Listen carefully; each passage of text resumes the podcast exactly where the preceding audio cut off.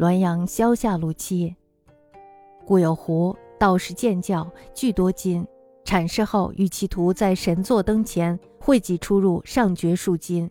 是谓涂干墨，徒为师误算，算盘咯咯，至三鼓未休。故梁上语曰：“心秋凉爽，我捐玉棉，汝何必在此相过？此数金非如欲买媚药，至怀中。过后向刘二姐家，二姐所金指环，如乘醉叹服彼耶？何竟忘也？”徒转面掩口，道士乃默默脸不出。替公未服时玉关内，亲闻之，言其声意意悠悠，如小儿女云。京城的某个道观里啊，一直住着一个狐精。有一次呢，有个道士设场做法事，募捐了非常多的钱。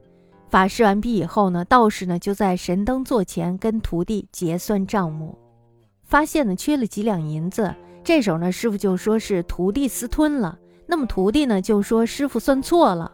算珠呢打的是咯咯的响，直到三更天的时候还没有算完。忽然呢，就听到梁上有声音说：“初秋已经凉爽了，我呀困了，想睡了。你们何必在这里吵吵闹闹的呀？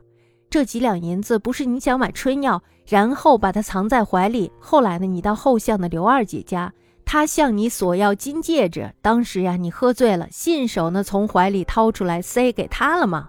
怎么你就忘记了呢？”徒弟听后呀，是转过脸去，掩口而笑。道士此时无话可说，收起账本就走了。当时呢，剃头的师傅魏福也正在这座道观里，亲耳听到了这番话。他说呀，这个声音是咿咿悠悠的，好像是小孩子说的话一样。